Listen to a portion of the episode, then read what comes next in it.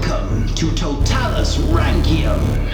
This week, Maximus Dyer.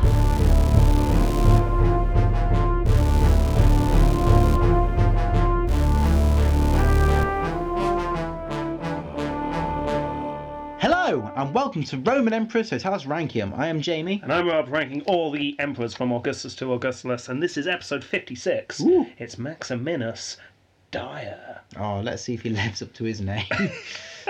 Yes, he, he might well do. We'll find out.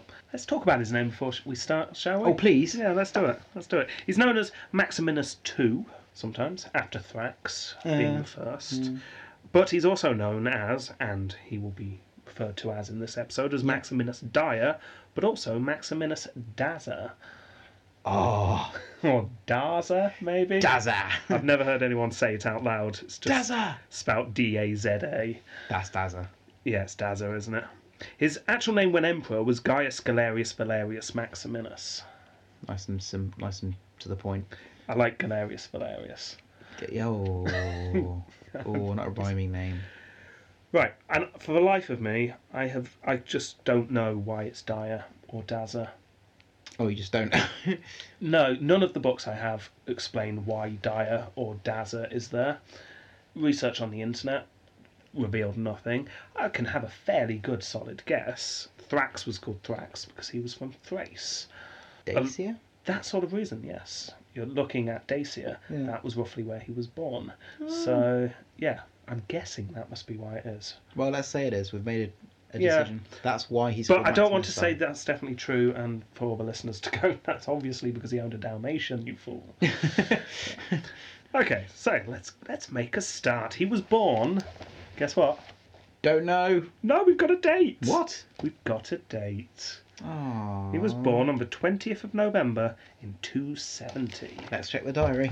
Okay. 20th November, I hear you say. Let's have a look, shall we? yes, Maximinus 2 birthday. Well, there you go. It's in your It diary. is in the diary. Because I care, Rob. I care. You do care. It's anyone's birthday today.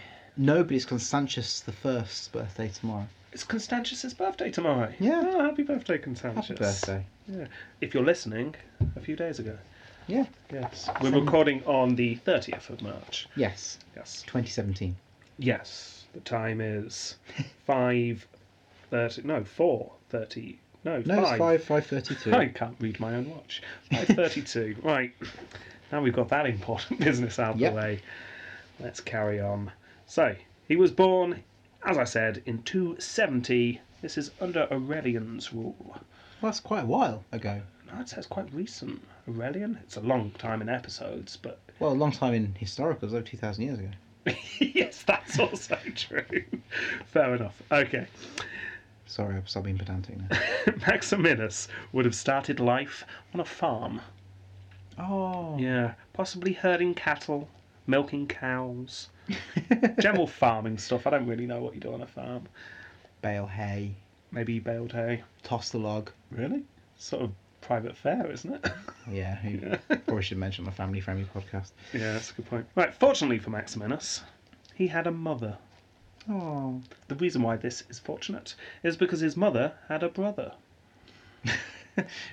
An uncle, you could say. Yeah, yeah. Yes. This uncle was Galerius. he was an emperor. He was, well, at the time, he was a soldier in the army who was making a name for himself. The Oh, name okay. being Galerius, the angry one, Yes. with the weird eyes. so, when Maximinus was 14, Diocles usurped the throne, and his uncle started to move in powerful circles, Ooh. figuratively speaking. spinning around on the spot. Yeah.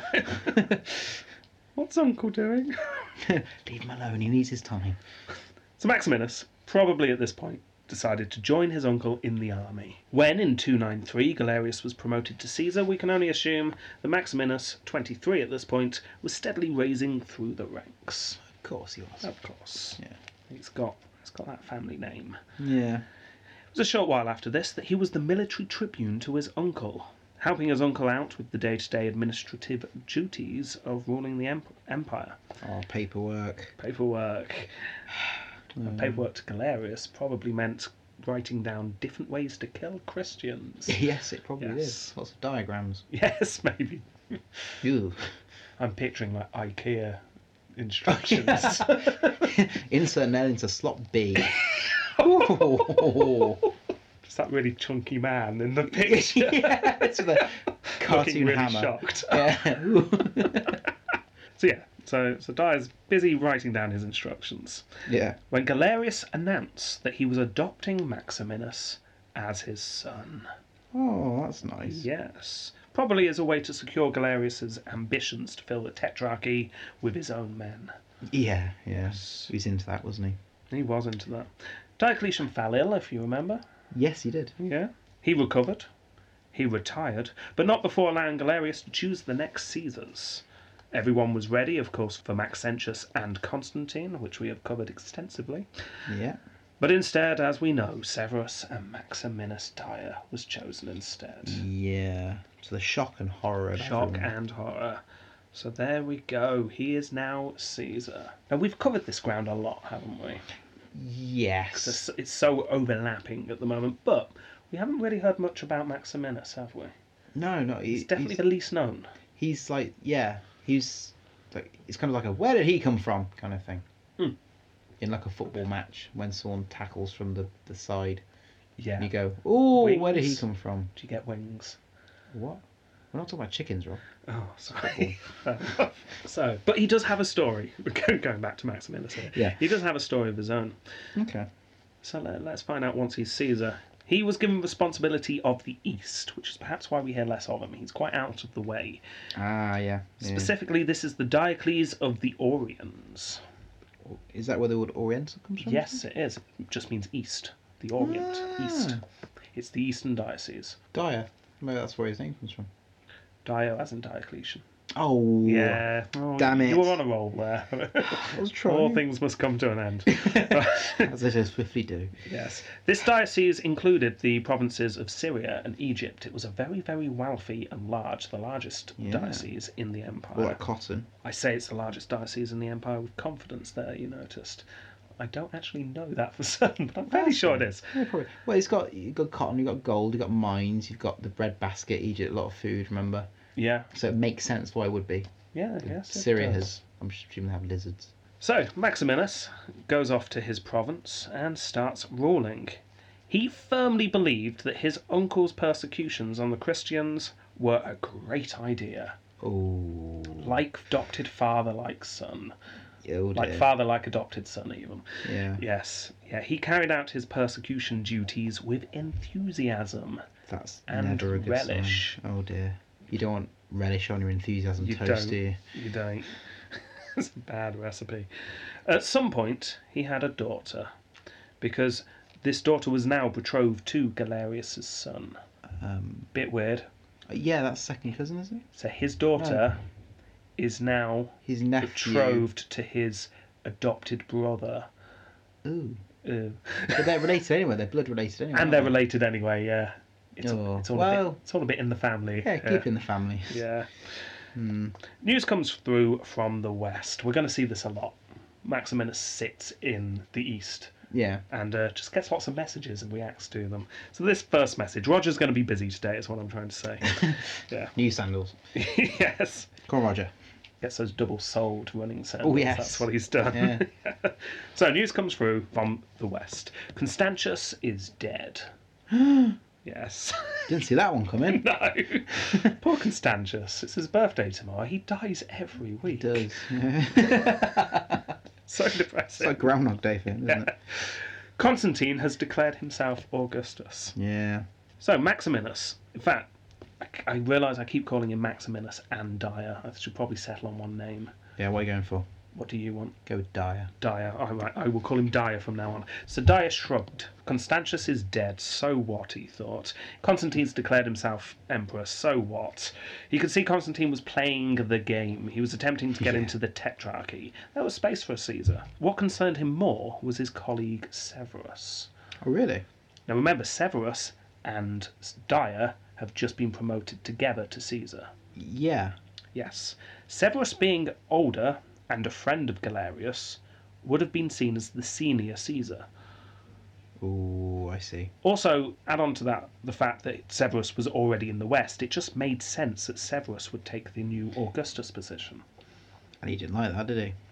Well, it kind of makes sense. It's unlikely that Dyer would have expected anything else, but he must have noticed that it was his turn next, surely.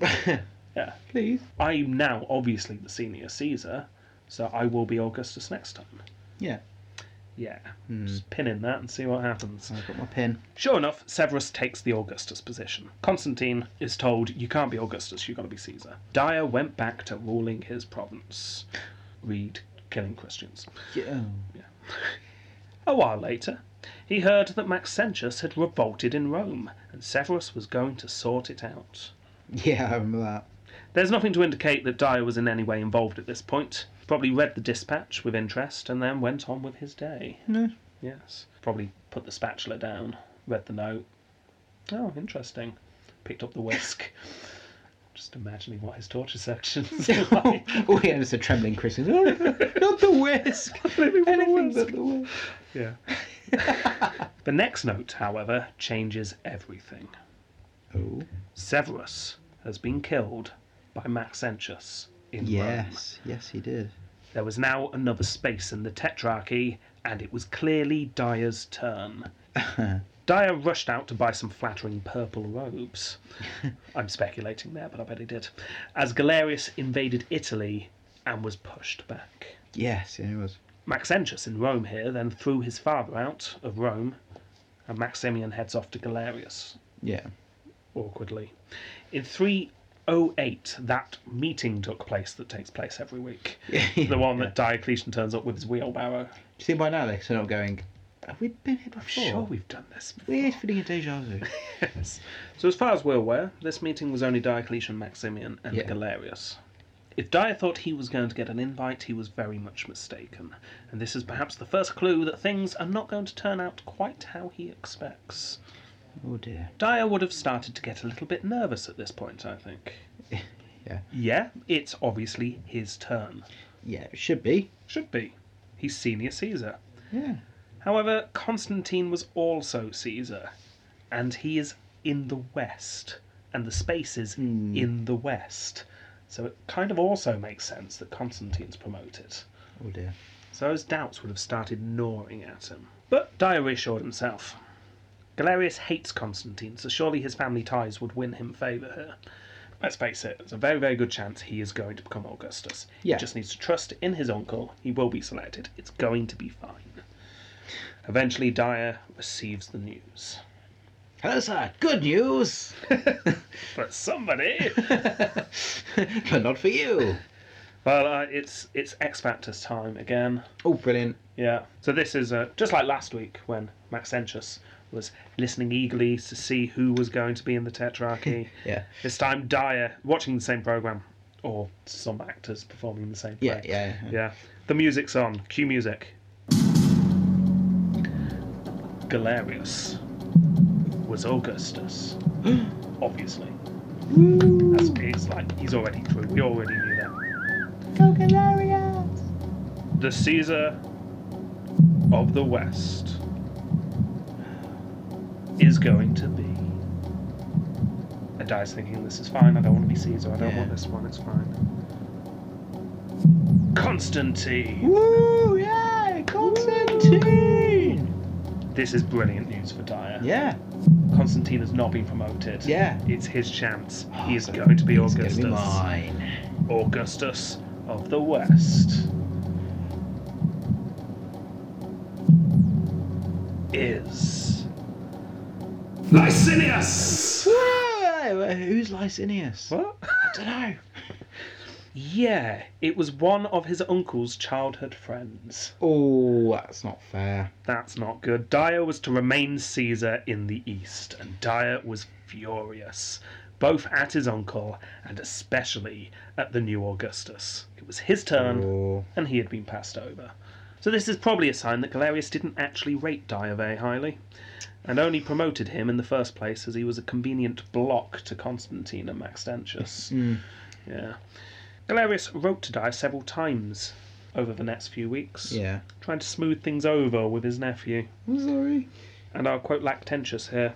Galerius, by repeated messages, besought Dyer to yield, and to acquiesce in his arrangement to give place to age and to reverence the grey hairs of Licinius. Dyer became more and more insolent.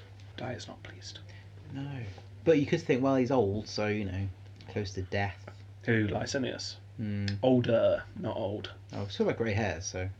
Yeah, Dyer's in his 30s at this point. Oh, Lysias is what, 32? 40s. okay. Ooh. Yeah, it's not that much older. Yeah. Dyer threw his anger into his work. And sometimes that's a good thing, isn't it? You're angry or you're upset or you're depressed, so you throw yourself into your work. Do some of the kind of furious energy. Yeah. Unfortunately, his work was torturing Christians. Oh dear. it's like, what should we get now, sire? Get me the egg spoon. Not the egg spoon. yeah. Have mercy, sir. Thing, things got a bit purgy and a bit persecutory, and um, Oh dear. Yeah, everyone, if it moved, had to perform a sacrifice to prove their allegiance to Rome and Wow. Dyer. Okay. Even babies had to sacrifice, apparently. Uh, what? I'm not sure how these babies perform sacrifices. I've just got images of tiny babies like jumping on cows with a knife. right, little Timmy, you're gonna you're gonna take down this tiger. Off you go. Alright. Rumours then start to come through. Suspicious rumours. Rumours that are not pleasing to Dyer's ears. Oh dear. Constantine, who he hates, yeah. and Licinius, who he hates, Yeah. have made a pact to stand together. Ooh. Dyer started to realise that he was being left out in the cold, and it didn't help that at this point his uncle had started to get horribly, horribly ill. Oh dear. We don't know who approached who, but around this time Dyer and Maxentius decide to watch each other's backs Ah, well that's as we mentioned last week. It says something about Dyer's anger and frustration at this point that he was willing to ally himself with the usurper against the rest of the Tetrarchy, Yeah. especially considering that Tetrarchy consist- consisted of his uncle. Do you know what this feels like to me, this whole tetrarchy thing? Yeah. It's the whole uh, Lenin thing, isn't it? Like Lenin wanted to make something that was pure, you know, communist state that worked Okay. potentially. Yeah. But then when he got ill and couldn't do that anymore, people took over and they twisted it and turned it for their own gains and they just couldn't handle it. So Diocletian wanted this, you know, he did it, he Oh, managed it okay. really, No, I'm really well. seeing you now. Oh, yeah, yeah. Yeah. Yeah. And then other people took it over and then just they're, they're fighting for power now. Possibly the first time the Tetrarchy has been compared to communist Russia, you but heard it here first. but I like it. It does actually make sense. There you go. Yeah. See? good intentions. Yeah. Poor execution. Bad choice of words there. Yeah. Or Christians even. Yeah. The whole timeline with Dyer gets a bit muddled here. Mm. But what we think happens is around this time, Dyer's confidence is boosted with his alliance with Maxentius. Yeah. And he also has a few skirmishes with some Persians. Oh, yes, the Persians are still around. Oh, they're still around. They're still around, but not doing much because this is, as far as we can tell, small skirmishes. But it was enough for him to declare himself in 310 Augustus. Okay. And there were no immediate reprisals, which must have been really annoying for him. Damn it! That's it! I'm Augustus! I'm declaring myself Augustus! Send messages out to the rest of the empire! I'm Augustus! And he just sits in his room waiting for the response. Oh, what's going to happen? I don't care what they say. They can't take this from me. And just, just nothing. Yeah. Just silence. Roger turns up one day. Hello, sir. Ah, any post? No. just, just pop back to pick up my spare sandals. Goodbye. Hello. Yeah, it'd be a bit like trying to celebrate your own birthday party in an empty cave. Oh. You just feel really like "Ah, th- that's. You'd be expecting some kind of push against you, and nothing Yeah. happens. It's like when you're trying to have an argument with somebody and they're just not biting. Yeah, exactly. Come on, come on. It's like, is he really Augustus if the rest of the Tetrarchy haven't even acknowledged the fact that he's declared himself Ooh, in a- Augustus? that's really insulting in a it way, though, isn't really it? is. It's like you're that little of a threat to us. We Well- care so little about you. You say whatever you want. Now, it's not possibly this. Now, remember, Galerius at this point is very, very ill. He's in no state to make a response. He's too, too busy thinking, the worms are eating me alive. Maxentius is too busy fighting Constantine, and Constantine's too busy fighting Maxentius, and Yeah. Licinius is too busy trying to keep an eye on everything around him. So it's understandable no one really pays him much attention. So the five men, as I said earlier, this is where they all play a bit of chicken for about a year. They just stare each other out. Yeah. You've got Constantine and Licinius on one side, Maxentius and Dyer on the other, Yeah. and Galerius just kind of there as the head Augustus, but literally being eaten alive by worms. Ugh, let's imagine one coming out of his nose, Yeah, sliding into his mouth, him chewing it. yeah, that probably That's happens. that's how he's eating at this time. This description was brought to you for the benefit of Al J. Trafford. yes. I was just thinking that. Sorry, we're really sorry. but please put a new worm scene in a new book. That'd be great. Oh, put a worm scene in your book. Go on. Definitely do that. And uh, yeah, maybe stop listening to this over lunch. yeah. Especially when you're having spaghetti. My goodness. So you probably know what happens next. The worms win that particular fight, and Galerius dies. yeah. And this is, as I said last week, the catalyst. Licinius, if he had no bad feelings towards Dyer before, certainly now, after hearing what Dyer had been saying about him, Hmm. probably hated the guy. Yeah. So, no love lost, lost between Licinius and Dyer. Mm. Licinius is to the west of Galerius's lands here, Yeah. and Dyer is to the east of Galerius's lands. Yeah. Galerius dies, and Licinius and Dyer kind of just look at each other over this huge space on a map, Yeah. and they both suddenly realise the first one there wins. so I was both kind of looking out over a hill. They kind of just see each other staring out across the castle. I know it'd be a lot further than that, but they can. They can you- Metaphorically. you, can see each other. Yeah. They both just start edging away from the window, hand behind their back, trying to grab a sword without looking at it on a table, and kind of muttering outside the mouth, "Get the cavalry ready." It's and he's but go. waving and smiling. Hi, yeah, hi, I kill bet. them all. Hi. Yeah, it's a little bit like that, only on a, a bigger scale. Yeah. Yeah. Licinius was weaker and poorer, but a lot closer.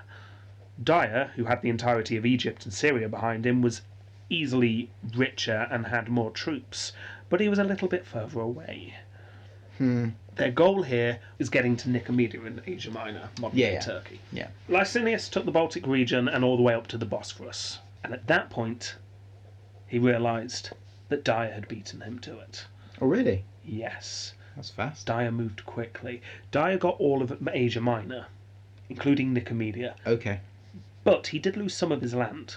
So you know on a map where Europe ends and Asia begins, Yeah. where Istanbul is today. Yeah. That is now the d- dividing line between Licinius's and Dyer's land. Oh, okay. Oh, So an uneasy truce starts between them. They both get to this point and realizing the only way they can both advance any further is by actually fighting. So they just stare each other out. This border the Bosphorus would have to do for now. Now, if anyone at this point pointed out that there was a Caesar space going, I can't find any mention of it. okay. Can't help but feel someone somewhere must have been going. There's there's only there's only three at the moment. Position available. Anyone? I don't. I, I, I wouldn't mind a go. Have a go. I'll do it. Tetrarchy, please. I'm sick of cleaning cows. That's Yeah. his job. Maxentius is still alive at this point. Oh, really? Yeah, so it occurs to Hmm. me, oh, he could have joined. This was his chance. Yeah. Yeah, but no, it didn't Hmm. work. Hmm. So, when reaching Nicomedia, Dyer probably found out at this time about his uncle's last edict. If you remember, Galerius, right at the end, in an attempt to get the worms away, said that Christianity was now allowed. yeah, it's all right. It's not too Yes. bad. Save me from the worm. And then he died. He did. And then Dyer turns up, and all the people in Nicomedia go, "Oh, by the way, your uncle said Christians are uh, are allowed." Christian? No. Okay. Okay. Stop throwing things at me. Dyer not too pleased about this, no. but it is now the law. There is clearly an edict there, and Dyer he's going to follow the law. No, he Yes. has to, yeah. Yeah. Even Augustus. Yeah. He sits around for about six months, twiddling his thumbs, staring out the window, humming tunelessly to himself. Staring at his unused utensils. Yeah. And eventually he snaps. Oh. Yes, he wanted to kill Christians, damn it. It's all he knew how to do. It's so much fun. So he set up the persecutions again. Yeah. Yay! Only this time, to his credit, he obviously realised that this mindless violence was not actually achieving anything. So he starts to attack Christianity in a different way. Legally. Yes, first of all, he starts by reorganising the one true religion of Rome, Yeah. the one true religion being the many, many religions of Rome. Yes. I guess it's more of a pagan, I guess. Yes, it is pagan. He spent time reorganising the pagan religion. Okay. Yes. What he realised is Christianity was very strong because it was so organised. They had clear hierarchies. You had someone at the top, you had people below him, and poli- people below them, and they had a clear structure. Which I'm guessing they didn't have in. No, you just had lots of different gods floating around and different priests in different roles that kind of overlapped, but there was uh, there was Pontifex Maximus, but there wasn't a really big head honcho of all religion. But, uh, yeah. Okay. Oh, is he? Is that what he creates? No, not quite, but he does make it a lot more organised. And because it's more organised, it's able to combat Christianity a lot more effectively. So he's strengthening the pagan religion Yeah. instead of attacking Christianity. Yeah. That kind of makes sense. Yeah. Give him a little bit of credit for that, maybe. Yeah. However, he wasn't just going to leave Christianity alone, of, of course not. He also, at this point, uses forgery to discredit Christianity. Ooh. Yes, Very clever. I will quote Eusebius here. Having therefore forged acts of Pilate and our Saviour, full of every kind of blasphemy against Christ, they sent them with the emperor's approval to the whole of the empire subject to him, with written commands that they should be openly posted to the view of all in every place, both in country and city, and that the schoolmasters should give them to their scholars instead of their customary lessons to be studied and learnt by heart. So this was essentially a Ooh. a fake gospel that he created and sent out that s- subtly that subtly discredited Jesus. It wasn't an open all-out attack. It was No. just I'll just I'll just leave this here on that table and I'll uh, See if anyone reads that. yeah go just just walk away. it was while Dyer was merrily doing this that bad news arrives Hello, sir. Good news. for your enemies. In 312, his ally in the west, Max Hentius, had been defeated by Constantine. Ooh, yeah. Dyer was alone. Shortly afterwards, a sharp note was delivered from Constantine. Said essentially this Stop persecuting the Christians now. Stop being a big meanie. Constantine's victory against Max Hentius had left him the most powerful of the three. Oh dear. Realising that he had very little choice, and to give himself a little bit of wiggle room, Dyer complied. Persecutions came to an end again. It didn't help him that Armenia was revolting at this time, diverting Dyer's attention. We know little about this, but evidently Dyer puts it down.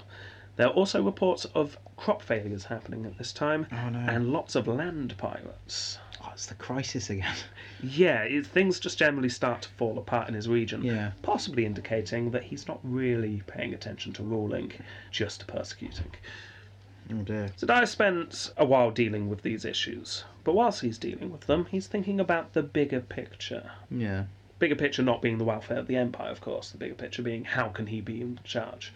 Y- yeah. Of course. This bigger picture changed, however, when some news came through. You ready for this one? Oh. Diocletian was dead. No. Yes. Yeah, he's been Oh. around for ages, hasn't he? Oh, And he that's- Oh. didn't even die in his own episode. This is No. the first time he dies. That's really sad. Yeah. So I knew it was coming, but I didn't know when. After s- oh no. After seeing the empire he had spent his lifetime creating, passing it on to the next generation only to see it torn apart within four years, it is speculated that Diocletian commits suicide. Aw. There may have been some other factors. We're going to look at this a little bit more later. You're sad now, aren't you? Yeah. Poor Diocletian. Yeah, however, he did outlast Maximius, Galerius, Constantius, Maxentius, Severus. He outlasted a lot of them. He, d- he did quite well. Yeah. Yeah, he did. Retirement's good, isn't it? So there's only three of them left now Constantine, Licinius, and Dyer. That's all we've got. Civil War. Constantine was the most powerful, as I've just mentioned. Yeah. Uh, but had no border with Dyer, apart from Libya in Africa, but nothing much was going on down there, so that didn't really count. Licinius was about equal to Dyer, and they had lots of borders. Yeah. And it also didn't help that Licinius and Constantine were still allies at this point. Licinius had even married Constantine's sister.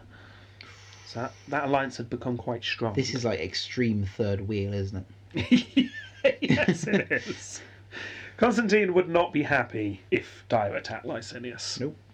But there's nothing else he can do. He knows if he does nothing, Licinius and Constantine will invade at some point and take him on. He can't Im- attack Constantine. He's not powerful enough, and he'd have to go through Licinius. So the only thing left is to attack Licinius. Now, the upside of this, if he does win, he will be just as powerful as Constantine because he'd get all Army, of the- land, money. Yes, exactly. So, it's a gamble, but it's one he realises he's got no choice but to make. So, in the winter of 312 313, Dyer marched across Asia Minor. This is a winter march, outside the fighting season, and it was an attempt to take Licinius by surprise. But it was also due to the news that Constantine was busy fighting Germanic barbarians, so he saw a window of opportunity Yeah. and he went for it. However, this does mean that his troops had to suffer the harsh winter conditions on their march. Oh, yeah. Snow, Yes, no. ice, goats. Yeah, you generally think of very hot in Asia Minor, Turkey, Syria kind of place, but cold though. not in winter. Oh, it No. gets very cold over there in Yeah, winter. well, our friend living there says it was hitting minus five in December. Yes, exactly. It's, That's it's, not, it's not warm in winter, and Nope. Hmm. his soldiers would have found that out. Yeah. Dyer crossed the Bosphorus with approximately 70,000 men. that's a good amount. Caveat on the amounts as per usual. Yeah, Yeah. three. We'll say more than three, less than a million. Okay. Yeah. Yeah, okay. and he took on the city of Byzantium.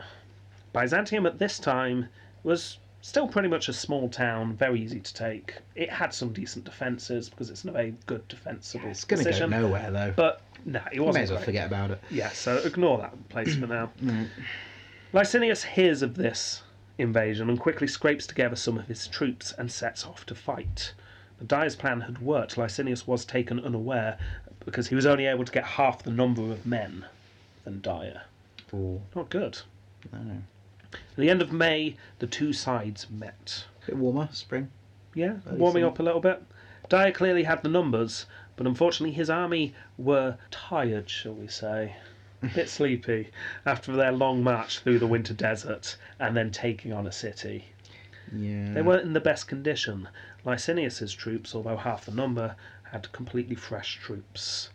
Licinius was able to rout his opponent. Dyer fled the battle, grabbed a slave's cloak, and, desperate, headed back over the Bosphorus. Oh dear. He grabs a horse, any horse probably, just one nearby. Yeah. And in record timing, the, the sources mention that he did this ridiculously quickly, possibly faster than Tiberius. Dick Turpin. Yeah, or Vespasian on his Vespa. Oh, well, the Vespa. Yeah. Yeah. Very quickly, he manages to get to Nicomedia, pick some things up, and then carry on all the way to Tarsus, which is on the edge of S- the Syrian province. Okay. Yes. I'm with you. So he starts to prepare his defence against the pursuing Licinius. However, there simply was not enough time to coordinate a decent defence. Licinius soon caught him up and sieged the city. Oh dear. And I quote here Being hard pressed both by sea and land, he despaired of finding any place for any refuge.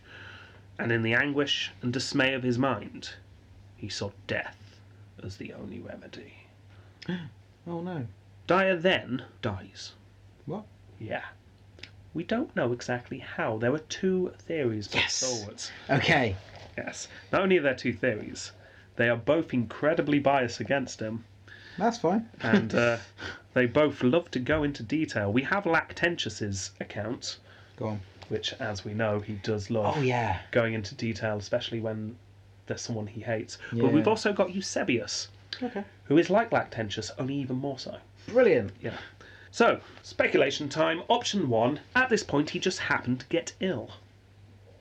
Right. This is the one supported by Eusebius, and I quote For he was smitten by a sudden scourge of God in his whole body, and harassed by terrible pains and torments. He fell prostrate on the ground, wasted by the hunger, while all his flesh was dissolved by an invisible and God sent fire, so that the whole appearance of his frame was changed, and there was left only a kind of image wasted away by the length of time to a skeleton of dry bones so that those who were present could think of his body as nothing else than the tomb of his soul, which was buried in a body already dead and completely melted away. And as the heat still more violently consumed him, in the depths of his marrow his eyes burst forth, and falling from their sockets left him blind. Thereupon, still breathing and making free confession to the Lord, he invoked death. At last, after acknowledging that he justly suffered these things on account of his violence against Christ, he gave up the ghost. So basically, the ending of Indiana Jones and the Holy Grail. yes, pretty much. what I love about this passage is about halfway through, Eusebius clearly gets to the end, where he's talking Yes. about the wasted away Bone the to a bones. skeleton and the bones. Yeah. And then it just starts up again. yeah. Then his you know eyes what? popped out. I've Oh, Yeah. not done enough. I want to make it suffer more. Oh. yeah. Then he stubbed his toe. and he scraped his left test. No. no, too far. so, yeah, so that's Eusebius's account, nice. which I, I put I put as he got ill. Yeah. You could e- equally say mysterious fires sent from God. I- he could. Yeah. yeah. I just put got ill, Holy Grail. Yes. yeah. okay. As you can see, Eusebius uh, tad bias. Perhaps. Yeah. You could argue. Yeah. We, we've got a little bit more from him later. Yay. Okay, option two. He realised that everything was pointless to carry on. Why go on anymore? And he swallows some poison. But the poison wasn't very good. oh. Yeah, but this is Lactantius's account. It's hardly going to be he swallowed poison and drifted away peacefully in his sleep. Oh, brilliant. No. Go on. So let's find out what happened. First, he gorged himself with food and large draughts of wine, as those are wont who believe that they eat and drink for the last time. And so he swallowed poison. However, the force of the poison, repelled by his full stomach, could not immediately operate, but it produced a grievous disease, resembling the pestilence, and his life was prolonged only that his suffering might be more severe. and now the poison began to rage and to burn up everything within him, so that he was driven to distraction with the intolerable pain. And during a fit of frenzy which lasted four days, he gathered handfuls of earth and greedily devoured it. Having undergone various and excruciating torments, he dashed his forehead against the wall, and his eyes started out of their sockets. And now, become blind, he imagined he saw God, and his servants arrayed in white robes sitting in judgment on him. He roared out as men on the rack are wont, and exclaimed that not he, but others were guilty. In the end, as if he had been raked into confession, he acknowledged his own guilt, and lamentably implored Christ to have mercy upon him. Then, amidst groans, like those of one burnt alive, did he breathe out his guilty soul in the most horrible kind of death. They love those eyes popping out, don't they? Yeah, I mean, both of them go for the eyes popping out. Yeah. Yeah. I mean, that's, a, that's a lot of pain. There's a lot of misery, isn't there? Yeah. Yeah. Ooh. So, I, I also like the uh, devouring the earth. Yeah. Yeah. Yeah. uh, Um, I, I prefer number one. I like the fact he melts, he turns into a skeleton, then carries on. yeah. The, his skeleton being a tomb for his soul Yeah, was quite nice. very wasn't it? poetic. Yeah. Um, I mean, they're both ludicrous, yeah. Yeah. but Somewhat wishful thinking, you think? po- possibly. Possibly, yeah. I, I'm going to say him deciding to kill himself seems a little bit more likely than him suddenly dropping down True. dead of an illness yes, at this that's stage. true. So I'm going to go with Lactantius here rather than Eusebius myself. I will concede to that. Uh, Okay. So there you go. That's uh, dire. Yeah. What a dire way to die. Yeah. Oh God. Yeah, sorry. We we had to get one dire joke in there. That's true. Hey! Yay. that sorry, I'll stop. I'll stop. was actually quite funny. It took me a couple of seconds to realise. Right, okay, so Any thoughts before we, we review him? Um, angry sulky man, Took after his uncle, really, didn't he? Eh, almost identically. Yeah. Let's do this. Fightius Maximus. Okay, let's have a look in a bit more detail. This battle against Lactantius. Yeah, No, he didn't fight the source. it was Licinius, wasn't it? Although, considering what Lactantius has been saying about about him, Wouldn't Guy surprise me. probably would want to fight him. yeah, Yeah. Right. The battle against Licinius, I should say. yeah. But warning before we start, a lot of this does come from Lactantius. So obviously you've you've got that bias there.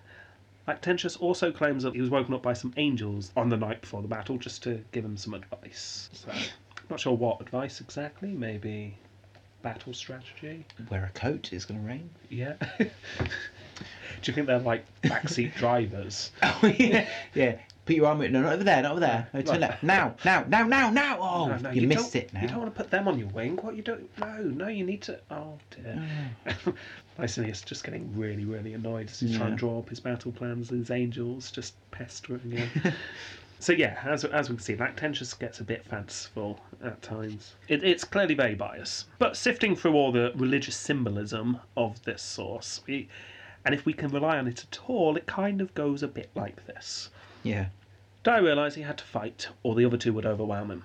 yeah, He had taken Byzantium, and he was ready to fight Licinius, who had far fewer forces. Or, as Eusebius puts it, Becoming mad in his folly, he broke the treaties which he had made with Licinius and undertook the implacable war. Ooh. So, on one side, fairly sensible, he kind of had to fight, yeah. or becoming mad in his folly. yeah, you, you can. I personally can Yeah. see why he's doing this. He's got no It- choice really. Yeah, you either attack or defend. Yeah, so and he's he can't decided really to defend. attack. Yeah, yeah. against two people. So Dio was hopeful he's in the stronger position. According to Eusebius here, he was supported by demons. Yeah, of course it was. An army from hell. Yes. A bit like 300, maybe. Yes. yes. With guys with swords for hands. Again, according to the sor- sources, he made a vow to Jupiter that if he won the battle, he would wipe Christianity from the face of the earth. I'm sure he did. Which, to be fair, I can actually imagine, because he really has been trying to do this for the last few years. Possibly. We should Yeah. have slackened a bit though. wouldn't we? Dyer was in a rush because he wanted to start the battle on the day before his anniversary of his elevation to Caesar. Okay. He wanted to party on his anniversary, so we wanted to get the battle out of the way. And you can't fight whilst hungover. you can't. Well, you can, but not for long. So, perhaps he rushed this a little bit. Maybe he should have planned a bit better. Possibly. The two sides lined up on a very bare field facing each other, so just basic two battle lines. According to Lactantius, the soldiers of Licinius then removed their helmets, placed their shields down on the floor, and recited a prayer three times. Dyer's men stood and watched. Perhaps should have attacked then. P- p- perhaps, yeah. Let's go now, go now. Dyer and Licinius then meet in the middle. Not their troops, the two of No, them, yeah, literally yeah. a parley. Lactantius reports that Licinius was hoping for a peaceful resolution, but Dyer howled Licinius and his army in contempt and refused to deal with the other emperor. Ooh. And I'll just quote what happens. So the two armies drew nigh. The trumpets gave the signal. The military ensigns Sanchez advanced. The troops of Licinius charged, but the enemies, panic struck, could neither draw their swords nor yet throw their javelins. Dyer went about and alternately by entreaties and promises attempted to seduce the soldiers of Licinius, but he was not hearkened to by in any quarter, and they drove him back. Then the troops of Dyer were slaughtered, none making any resistance. Such numerous legions, the forces so mighty, were mowed down by an inferior enemy. So, you get the feeling this might be slightly biased because, according to Lactantius, Dyer's army literally stood there and got slaughtered, offering no resistance, whilst Dyer went around trying to, to scheme and plot against Licinius' army no. to get them to turn I, it, it just in no way sounds realistic They whatsoever. failed to draw their swords Yeah. in the five minutes it took the army to run across the field. And that's- yeah, nah, that's right. apparently they're, they're just too awestruck by the, the sheer righteousness of their enemy. They Oh, for couldn't goodness sake. possibly fight them. blinded by the light of God Himself, Yeah, so I the Christian God Himself. yes, let's make that clear. Yeah, so I think we can um, discount lactantuses. I think so. Yeah, I get the feeling they probably did fight. Probably not very well because they're tired. yeah, well that's it. We Frostbitten don't. toes. Unfortunately, we don't know any more detail than that, so we can only Hmm. assume that that march across Turkey in winter really wore Hmm. them out. Also, Dyer is the less experienced of Yeah. the two here. He hasn't really done any fighting. So, yes, he's got the numbers, but he's not got the experience, and he's got tired men. Hmm. So let's, let's let's think about what he should get then. So good. He seems to have fought some skirmishes against the Persians at some point, probably around the time he was declared Augustus. And Yes. he would have won this. Because he's still alive. Yeah. Yeah, bad. He lost his only real battle. yeah. Yeah. And if the sources can be- be believed at all, he lost a battle that he really should have won because he had double the numbers. But then, do we believe he had double the numbers? Mm, I, It, it just throws everything into question, doesn't it? That account Yeah. of what happened. so again, it makes it seem it makes the force seem bigger, doesn't it? 'Cause they have Exactly. Double. Yeah. Probably a slightly bigger army. I can imagine that, but not. Yeah. So um it's not great, is it? It's not wonderful. I can't give him more than two. I'm. I feel bad giving him that. To be honest. I'll give him one for winning some skirmishes and I'll give him one for turning up. he was there. At least. He was there in a battle, I'll give him a point. That's a total of four then. Fair enough. Approbium Crasium. See, I'm quite looking forward to this this this category. Well this one's a little bit longer, yes. As with the last few, we've got some very biased opinions. Of course we have. Yes. And it's mainly from Lactantius, but also Eusebius as well. Hmm. There's a very good chance all of this is made up, but there is some things that do seem to be supported from other sources. Okay. So before I start, I get the general idea that the gist of this might be true. The Yes. details might be made up. Yeah. Yeah. Let- Let's go into the details though, because they're quite fun. There's one thing in particular that like that Lactantius singles out when criticising Dyer, and I will quote. But that which distinguished his character, and in which he transcended all former emperors, was his desire of debauching women. What else can I call it but a blind and headstrong passion? The magnitude of guilt overpowers my tongue and makes it unequal to its offence. Ooh. Lactantius says he can't possibly even talk about how horrible it is before going on to talk about how horrible it is Excellent. in quite a lot of detail. Oh, brilliant. So, according to Lactantius, Dyer ordered all the most attractive people in his provinces be taken from their families and sent to him. See, do you think he personally went to see who the, the hottest people were? Ah, don't worry. Because everyone's got their own like subjective view. This is covered, don't worry. Oh, okay. Yeah. All right. Just wondered. Lactantius leaves no stone unturned. Realising he obviously couldn't go out and search every home himself for these people he fancied, yeah. he did the following, and again I quote Eunuchs and pandas made search everywhere. What? Yeah.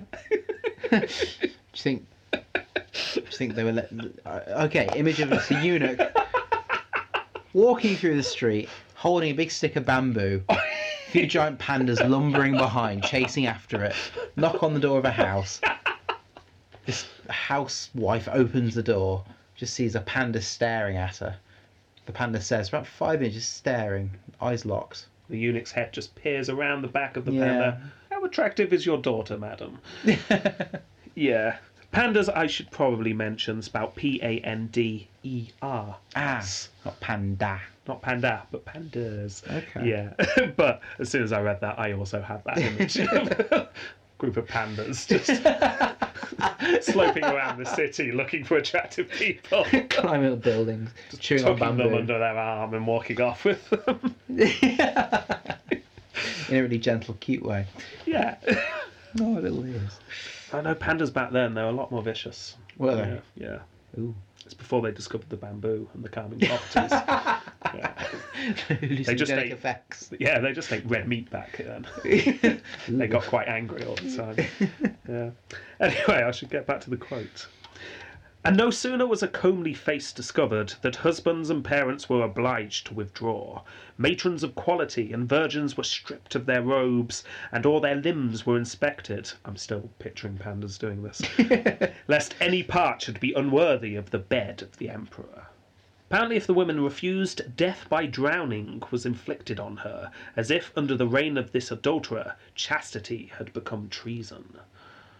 You're still thinking of pandas, aren't you? Yep. Yep. Apparently, many women killed themselves rather than be taken by dyer's men, and many husbands killed themselves due to the shame. Also, according to Lactantius, again, once Galerius was dead, Dyer wasted no time in making his moves on Galerius's widow. Re- oh, really? Yes, now you've probably forgotten because I only mentioned it briefly, but Galerius's widow is Valeria. Valeria is Diocletian's daughter. Yeah. So this is the daughter of Diocletian. Ooh, that's a powerful. Diocletian's still alive at this point. Mm. Galerius has just died. Dyer is putting the moves on. hey, baby. Put a bit of Barry White on, smooth down his moustache. My everything. yeah. Yes. Valeria, not too impressed by this. Not a Barry White, White woman. She's not too keen. More Louis Armstrong. Yeah, that's what she wanted. And refuses, pointing out four things. nice list of things why you're horrible. One, she was too soon widowed. She couldn't possibly go with Dyer. He's still lying on the floor. Seriously, the worms aren't even dead yet. They're having a field day, look. they're, they're only in half his face. Come on. Number two, Dyer was married. Yeah. It's a fairly big one. Your, your wife's standing next to you, Dyer. Not sure why we're all standing over my husband's corpse, but we are, and you're Yeah. putting the moves on. Yeah. Please take the panda out of the room. Number three, it was unseemly for a woman of her position to remarry. She was expected to remain a, a widow, a sophisticated widow for the rest of her days. Dignity. Dignity, Dignified. that's the word I'm looking for, yes. And finally, her point number four. Ew! You have a weird face. a weird face, and you're my husband's adopted son, and you're actually related to him. Uh, Ew, no, Ugh, no, Get I'm away from me. not gonna do it. Dyer was not happy, and I quote: "This bold answer." On many levels. That being point four there. this bold answer, having been reported to Dyer, changed his desires into rage and furious resentment. He pronounced sentence of forfeiture against the princess, seized her goods, removed her attendants, tortured her eunuchs to death. Poor eunuchs. and banished her and her mother, Prisca. Her mother, obviously being Yeah. oh, wow. Diocletian's. Yeah, you see. Thingy. Diocletian's not too happy about this. No. No. We'll come back to that. Because the story doesn't end there, however.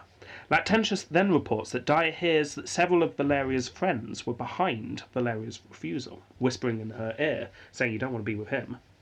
He's got his uncle's weird eyes. These friends were wives of several high up men in the city, including some senators. Dyer had them arrested. He put on a tribunal and found a witness to testify against them on trumped up charges. And we see a lo- lovely bit of Lactantius's racism again here. Oh, brilliant. Yeah. Until a certain Jew, one charged with other offences, apart from being a Jew, I can only assume, was induced through the hope of pardon to give false evidence against the if- innocents. They're so untrustworthy, aren't they? Yeah, they That's are. what he's saying. Yeah, yeah. I do. Oh, Lactantius is. He's a difficult read. I can imagine. It's just littered with stuff like this that makes Yeah. you go, oh, Lactantius. no. But then you read Eusebius and you realise that actually Lactantius is Pretty moderate. Yeah. There's no f- invisible fires being sent all That's over true, the place, which is quite useful. Anyway, right, moving away from the sources. The magistrate at the time was doubtful of the testimony, so ordered this witness out of the city. However, certain men caught up with him and persuaded him to testify again. Yes. Let's do this again. So you give me the right answer. Yeah. Latentius reports that blows from the same men prevented the women from speaking in their own defense. Zodiah hires people to beat the women up so they can't speak. Hmm. No, Yeah. that's horrible. That's, that's not nice, is it? In this kangaroo court, the women are condemned to death. The crowd watching, not too happy about this. No, they won't be. They realise that this is ridiculous Yeah. and were outraged. So soldiers and archers were drafted in to lead the women from the court to their place of executions. Soldiers and archers. Yeah, uh, I suppose archers are sol- soldiers, aren't they? Yeah. Yeah, but long distance. Long distance soldiers. So you know, this way to run, run away. Yeah. Either way, the, the women died. The women were executed. But this Jewish witness, who finally did his bit as he was ordered to do, he was dragged out as well and fixed to a gibbet. And I quote Then he disclosed the whole secret contrivance, and with his last breath, he protested to all the beholders that the women died innocent. By this time, Diocletian had heard the treatment of his daughter and sent word to Dyer to send his daughter back to him. Dyer refuses. You don't know it's Diocletian. Well, there's nothing Diocletian can do. I mean, he could try and raise an army of Cabbage Patch children. but Dyer's got an actual army. Diocletian is powerless. I don't know. I bet if he wanted to, he could have done. He's got the respect and the. He had the respect, but most of the people who respected him are now dead. Oh, yeah, good point. Yeah. He can't turn to Galerius and say, sort your nephew out. Galerius is dead. He can't turn to his good friend Maximian and say, support me with your armies. Maximian's dead. Good. Yeah. Okay. Maximian's son is dead. Fair enough. The only person alive is Constantine, who has never had a reason to get on with Diocletian, and Mm. Licinius, who's. Actually, to be fair, Licinius hates Dyer, so maybe Licinius would have helped. Yeah. Oh, it gets complex, doesn't it? Hmm. It does, The- yeah, it's- Yeah, the different. Start See, dealing this- with hypotheticals. the Tetrarchy period would just make an amazing HBO miniseries. Oh, oh yeah. With all the cuts different- you could do. Yeah, it would be amazing. It really would. Anyway, point is, Diocletian's a bit bummed. Yeah. Yes, but my description there maybe not good enough. So let's quote. Thus, Diocletian lived to see a disgrace which no former emperor had ever seen. Tossing to and fro, with his soul agitated by grief, he could neither eat nor take rest. He sighed, groaned, and wept often, and he incessantly threw himself into various postures. dance, dance kind of moves. yeah, or, or just yoga positions, Ooh, downward I facing like it. dog, Oh yeah, or I, that's the only one I know. the grasshopper. the grasshopper, yeah. well, when, when's it stop being yoga and being the Kama Sutra? That's what I always wanted to know. Uh, I'm not sure. Uh, as soon as it becomes a group activity. when there's more than one person. Yeah, yeah, maybe. Going back, he threw himself into various postures, now on his couch and now on the ground. So he who was for 20 years the most prosperous of emperors, having been cast down into the obscurity of a private station, treated in the most insolent manner, and, compelled to a bore life, became incapable of receiving nourishment, and worn out with anguish of mind, expired. That's really depressing. It is really depressing, isn't it? So you just ended in a really sad way after everything you'd done and the, the glory and the glamour, and then suddenly, He, he, he, from the crisis, built the empire into something that worked yeah, and said, I pass this on to you, the future. And then within a couple of years, it's like everything is burning. yeah, yeah. And someone's got my daughter. Can I have my daughter? No, I can't have my daughter. back. Uh, You know, I, oh, all I've got left is yoga. and my cabbages are oh, is- they're dead. Oh, no! It's vegetable patch dry season. oh, Went through a dry no. spell. Actually, That's probably what it was. Oh, Didn't care about the empire. There was just a, a bad case of cabbage fever. cabbage fever. Yes. Get hot cabbages, they melt. Yes. Yeah. Hmm. Cabbages all died. So he went with them. That's really sad. It was really sad. So we get all this from Lactantius. Remember, we're, Yeah. we're talking about Diane or Diocletian.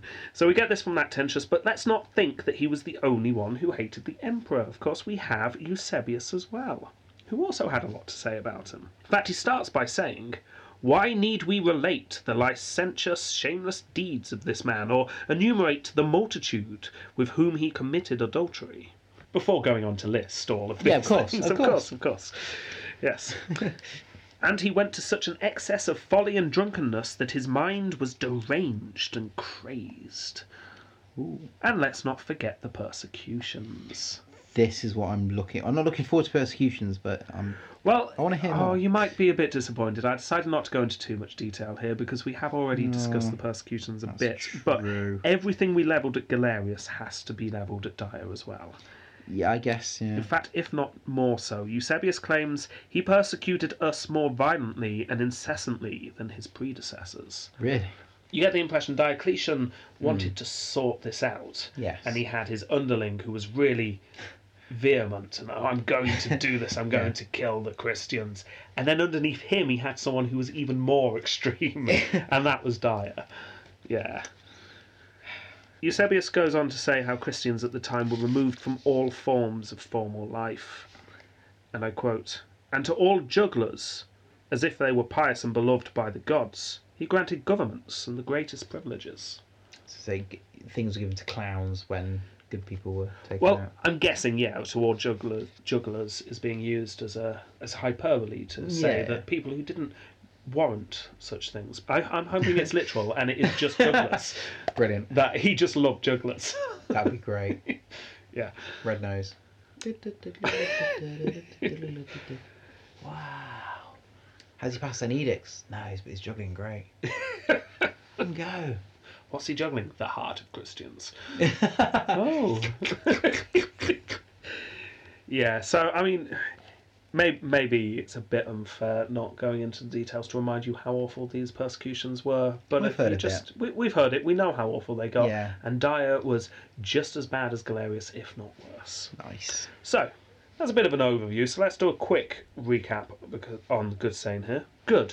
The sources are insanely biased here. Yeah. In fact, when Lactantius reports Diocletian's death, the very next sentence is Of the adversaries of God, there still remained one, whose overthrow and end I am now about to relate. And he clearly relishes talking about Oh, yeah. the death of these people. He loves And it. I don't put it past him embellishing a point or two. Of course, because he wants to sell things. It's like it's like typical newspaper now, tabloids now. yeah, It's trying to just get people to read and just yes, no matter how exactly. ridiculous it'll be. So, only thing I can say going for him really is that he might have been dealt a slightly unfair hand on the sources.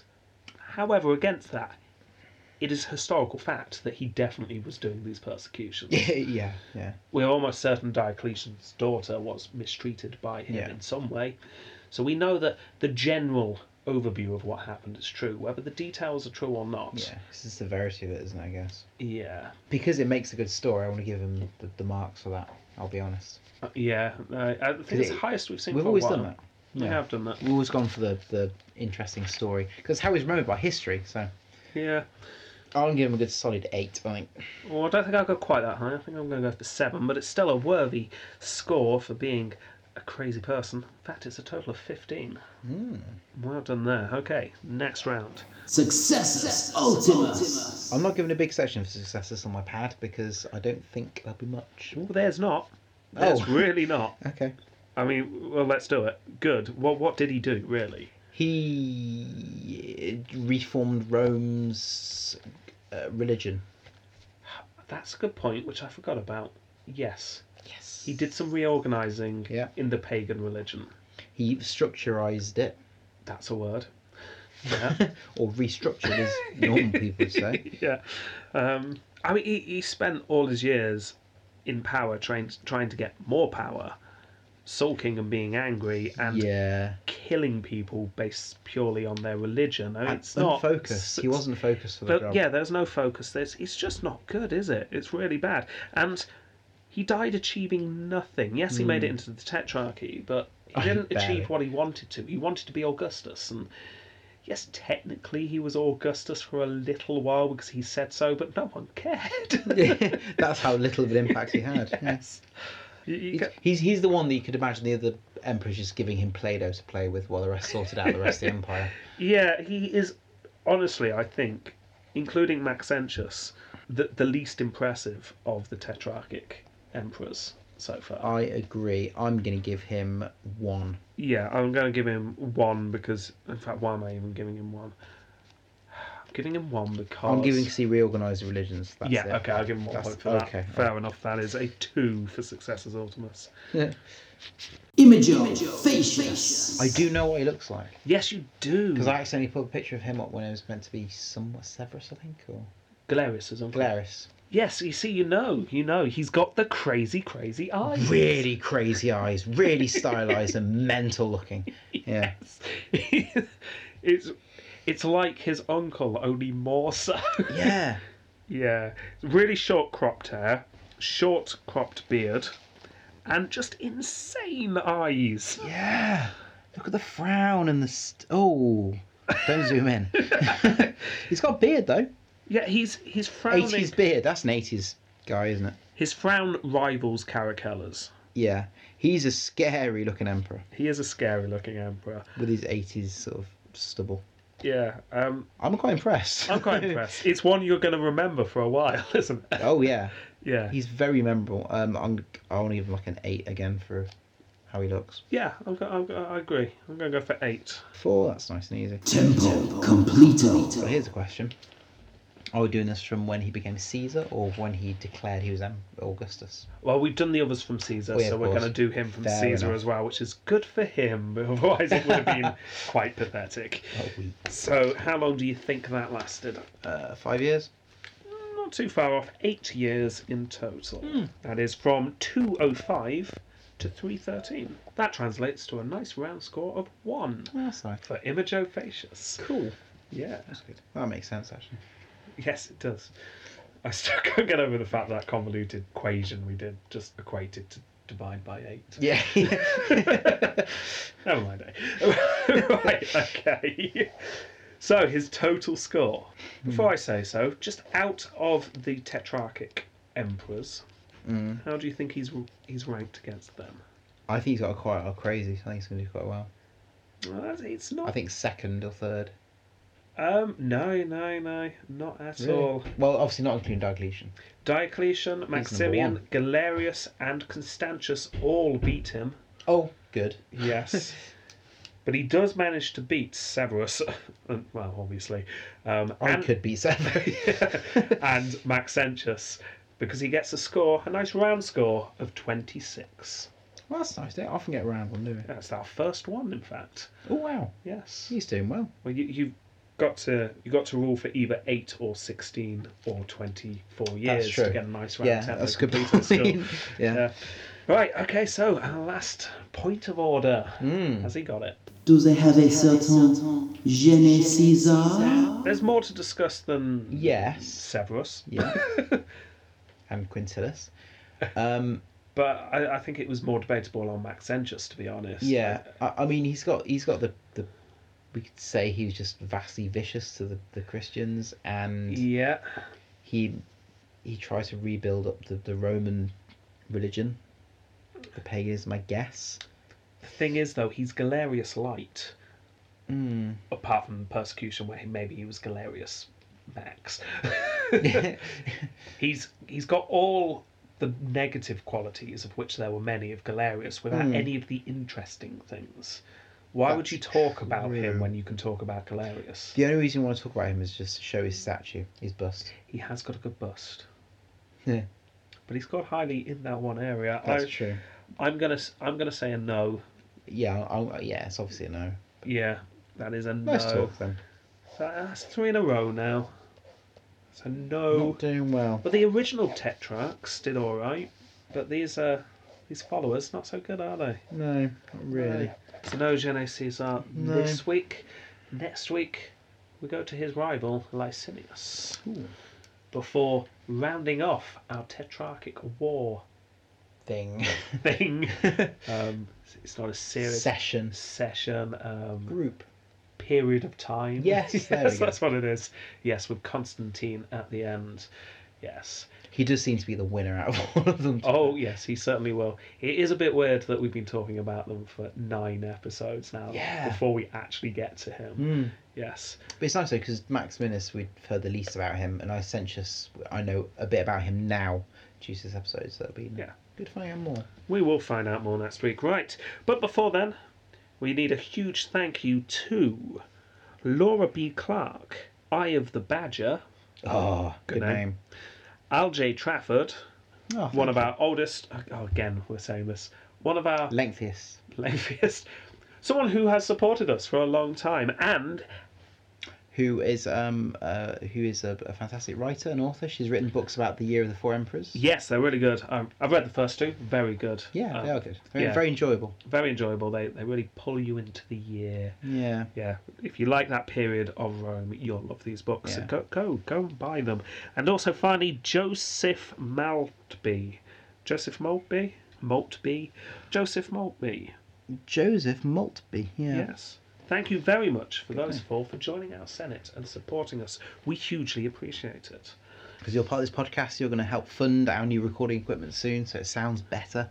Yes. Sounds better. We're just going to put a muzzle on History Dog. yeah. Actually, Yeah.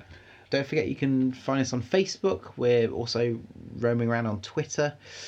roaming, roaming. Hey. Oh, oh, you know what? I was um for some weird reason I was looking back on our um, text messages when we first started, Oh, yeah. almost a year ago. Roaming around was one of Oh. your suggestions for the name of this podcast. Really? Yeah, it was. Roaming around. Yeah, we discounted that one. Yeah, I can see why. Uh, but yeah, we're, you can also download us on iTunes. We're also available on Podbean. Uh, we apologise for the technical glitch with Podbean at the moment. It seems to be forcibly downloading things on onto your phones and tablets. So we apologise for that. Yeah, Even though it's not our fault. but- no, it's not our we fault. apologise. But, yeah, it's a good excuse to re-listen to them, isn't That's it? that's true. Yeah. Yeah. And it also made our um, download rating spike. So thank you for that. Oh yeah, we've had a very good week. in terms Two and a half of thousand downloads. a day. Thank you. Yeah.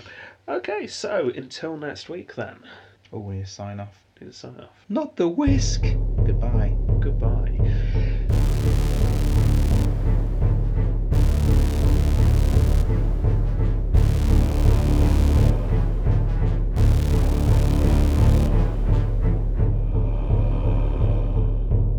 Ah, hello, Dr. Boyle. So I can see on his left side he's got the. What, what's that mark there? That mark indicates the uh, sudden scourge of God within his whole body. Oh my goodness me, that must have been painful. Yes, he was harassed by terrible pains and torments. I, I can see, sorry, I can see on your notice it says he fell on his prostate. Yes, he fell straight onto, he prostrate on his prostate. Ooh. Uh, yes, it was uh, quite painful. Goodness me. And I can see he looks quite emaciated. Yes, well, as you can see, there's nothing really left of the stomach area. His flesh was dissolved by an invisible and God sent fire. Ah. Yes, I've got some here in a jar, can you see? Uh, no. Exactly. Oh, it's hot though. So the um, the whole appearance of his frame has changed here, as you can see. Oh my There's- god. Yes, it's uh, resembling a, a tie iron, bizarrely. Yeah, so all that's left really is this skeleton of dry bones. It's Oh my I goodness. couldn't help but notice it. It reminded me of the tomb of his soul. Gosh, I can see. Oh yes, you can. You can see it emanating from his left nostril. This clearly must have been when he died, Doctor. Yes, yes, he definitely died at this point. And then Ooh. he was more violently consumed with with pain. Uh, Oh. as you can see, despite the fact he's clearly melted by this point, his his eyes violently popped and burst forth. Yes, it was at this point. Uh, reports are that he made his confession to the Lord. But I thought he was what? Yes, oh, well, obviously he couldn't speak at this point. He was Uh, dead. Wasted away. He used the charred remainder of his finger to just write soz on the wall. Yes. Anyway, cause of death excruciating torment. He pronounced sentence of forfeiture against the princess, seized her goods, removed her attendant. Sorry. Do that again.